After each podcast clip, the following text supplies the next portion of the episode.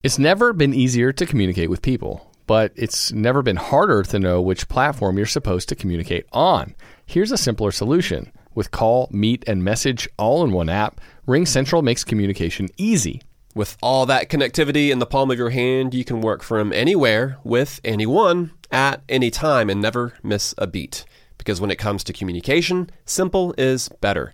Learn more at ringcentral.com. RingCentral, simpler communications. With the new Chevy Silverado, you might be driving in this. But with the Silverado's redesigned interior and large infotainment screens, it'll feel more like this. Introducing the new 2022 Chevy Silverado. Find new upgrades, find new roads. Chevrolet. Atlanta, what is going on? I'm your host, Stacy Cole Morgan, and you're listening to the MorganMan Sports Podcast, where I talk everything Atlanta Falcons and the Call of Duty League. On today's episode, ladies and gentlemen, we are talking about Nadeshot revealing the price of his CDL franchise, LA Thieves, of how much he paid for it, all because of a troll just saying that his COD career was over with. And also, we are talking about the Atlanta Falcons taking on the Tampa Bay Buccaneers recap of what happened all during the game. And let me tell you, it was very exciting all throughout the game, but then, of course, things fell short for the Falcons towards the tail end of it. So, without any further delay, let's go to get straight into today's action. All right, guys, so to kick things off, we'll just go over one quick little noteworthy news article, and that is that Octane has officially signed with the LA Thieves for the 2022 Call of Duty Vanguard season. He does reunite, I believe, with Quavo now. So definitely that is going to make for a great situation for Octane. He's in a better he, he's on a better team other than the Seattle Surge and I'm so happy for Octane. It it really does make me happy for him. So now getting on to the main topic of today's podcast is Nadeshot is revealed that he has paid twenty seven million dollars for his CDL spot in the LA Thieves organization or 100 Thieves, whatever you want to call it. But $27 million is what Nadeshot has paid the Call of Duty League franchise for his team to be in here. All because of a troll on Twitter, Twitch, wherever it came from, said that his his COD career is over with. So and of course, like I said, responding to an insult from his stream chat, 100 Thieves founder and CEO Nadeshot revealed that he spent $27 million to get a team into the Call of Duty League. After being told his Call of Duty career was over, end quote, Nadeshot replied, I did it by choice. Now I got a team, 27 M's. I, I'm glad now that we know how much Nadeshot did pay for this spot. But also at the same time, I, I don't know what to say about this, right? I really don't.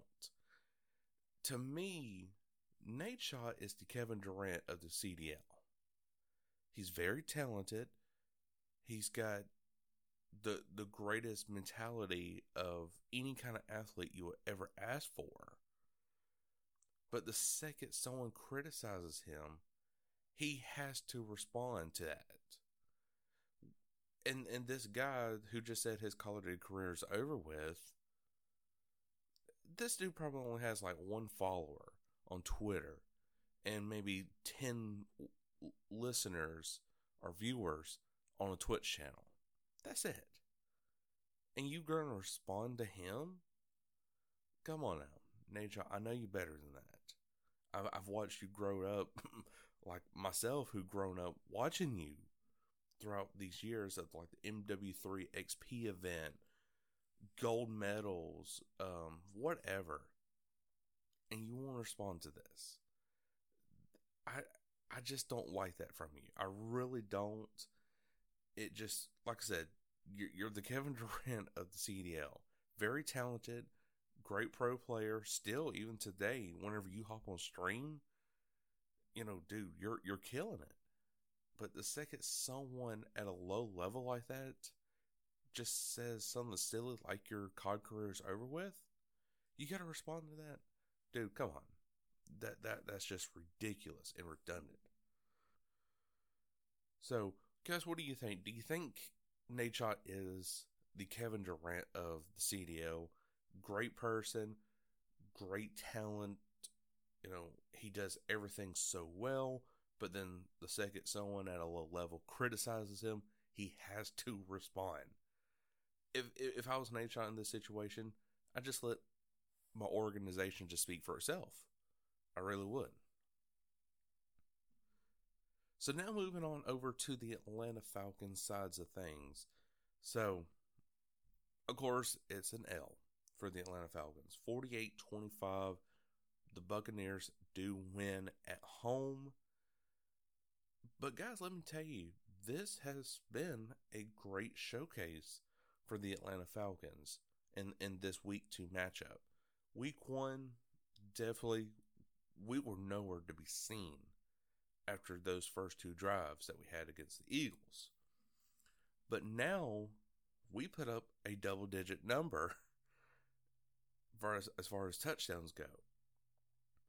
So again, 25 48, Buccaneers do win. But what makes this so interesting is Matt Ryan has finally connected with 10 different receivers. He ran the ball a little bit more. You know, he got out of pocket. You know, I know Matt Ryan is a pocket passer, but he can run out of that pocket. And he hell, he even scored the two point conversion for for Pete's sakes. And that what that's what makes me believe that Matt Ryan was the stand-up player for this game, along with Cordarrelle Patterson, who definitely scored two touchdowns himself. I believe one is rushing and one is passing. And of course, the other touchdown through passing for Matt Ryan is through Calvin Ridley. But Matt Ryan did have three interceptions.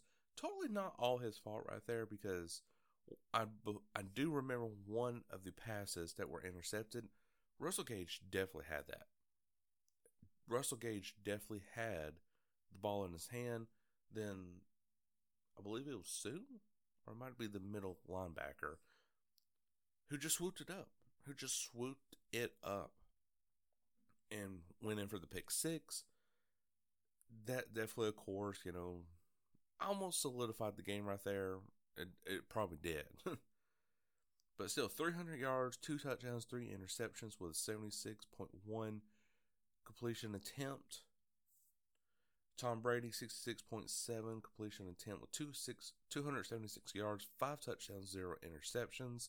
But he also did have a fumble. So technically, that does count as almost like an interception, but you know, Tom Brady like let go of the ball and then we recovered it.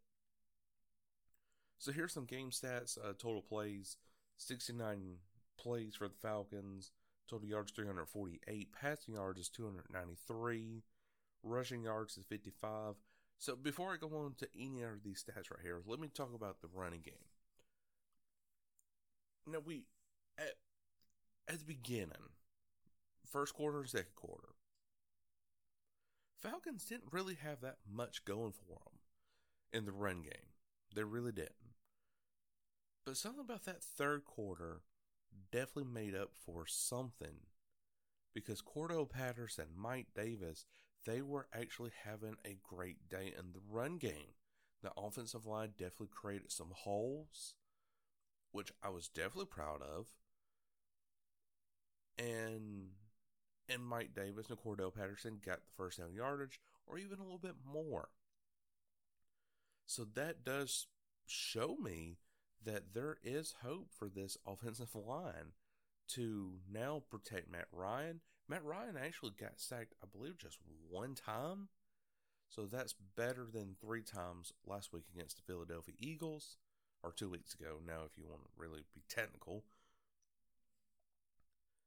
But I just I just want to point that out that yes, the run game was very well established in that third quarter. It was consistent throughout the game, but that third quarter definitely is what hit the, all the strides for the Atlanta Falcons to get things going. And Cordarrelle Patterson, like I said, he's he was another standout player for the Atlanta Falcons, scoring two touchdowns, one on the ground and one in the air.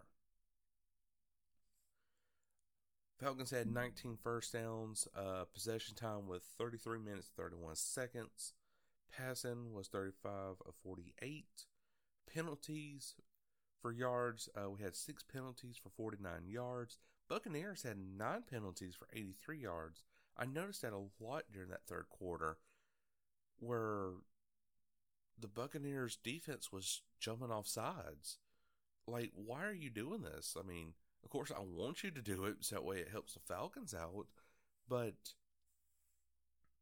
my goodness, you're you're jumping off sides every single play near about because I know there was like two or three plays where it was just jumping off sides, and that gave the Falcons definitely a huge advantage over the Buccaneers. Uh, tied four punts at each. Interceptions was three, but the fumbles was one thanks to Tom Brady's sack. Now, one of the penalties that I really do find a little intriguing was whenever Russell Gage coming into the shotgun position. I know in the third quarter, might be the fourth, and he was trying to get the defense to jump off sides. I believe it was a fourth and one. No, so I'm no, I'm sorry. It was early in the first first quarter or second quarter.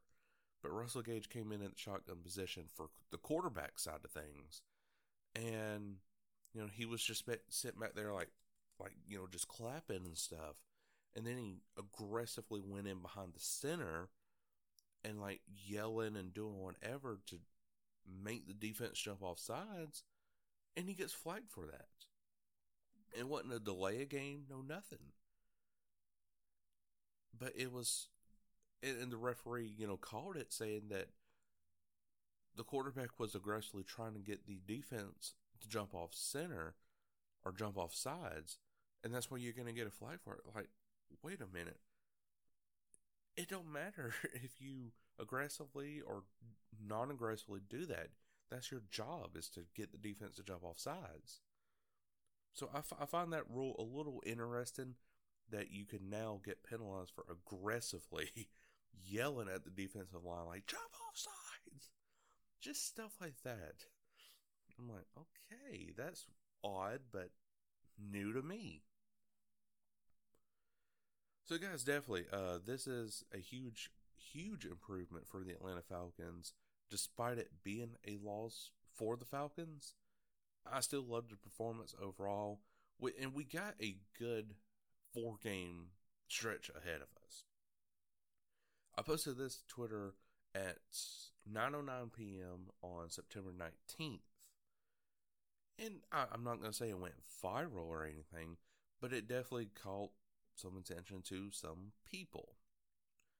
I would I would call you guys out, but you know, even even for me right here, I'm not even to shout you out because I'm not to give you publicity. And if anybody listening to the podcast wants to check out that tweet, definitely check it out. But this is what exactly I said. So at 909, things are looking up for the hashtag Atlanta Falcons, or just Falcons. Three winnable games coming up, with one being in London, then come back off the bye against the Dolphins and everything goes right, the Falcons should be 4 and 2 before their division rival matchup with the Panthers. And of course, I took the screenshot. You know, we're facing the Giants this coming Sunday, the Washington football team, New York Jets, and coming off the bye, the Miami Dolphins. Four four winnable games right there.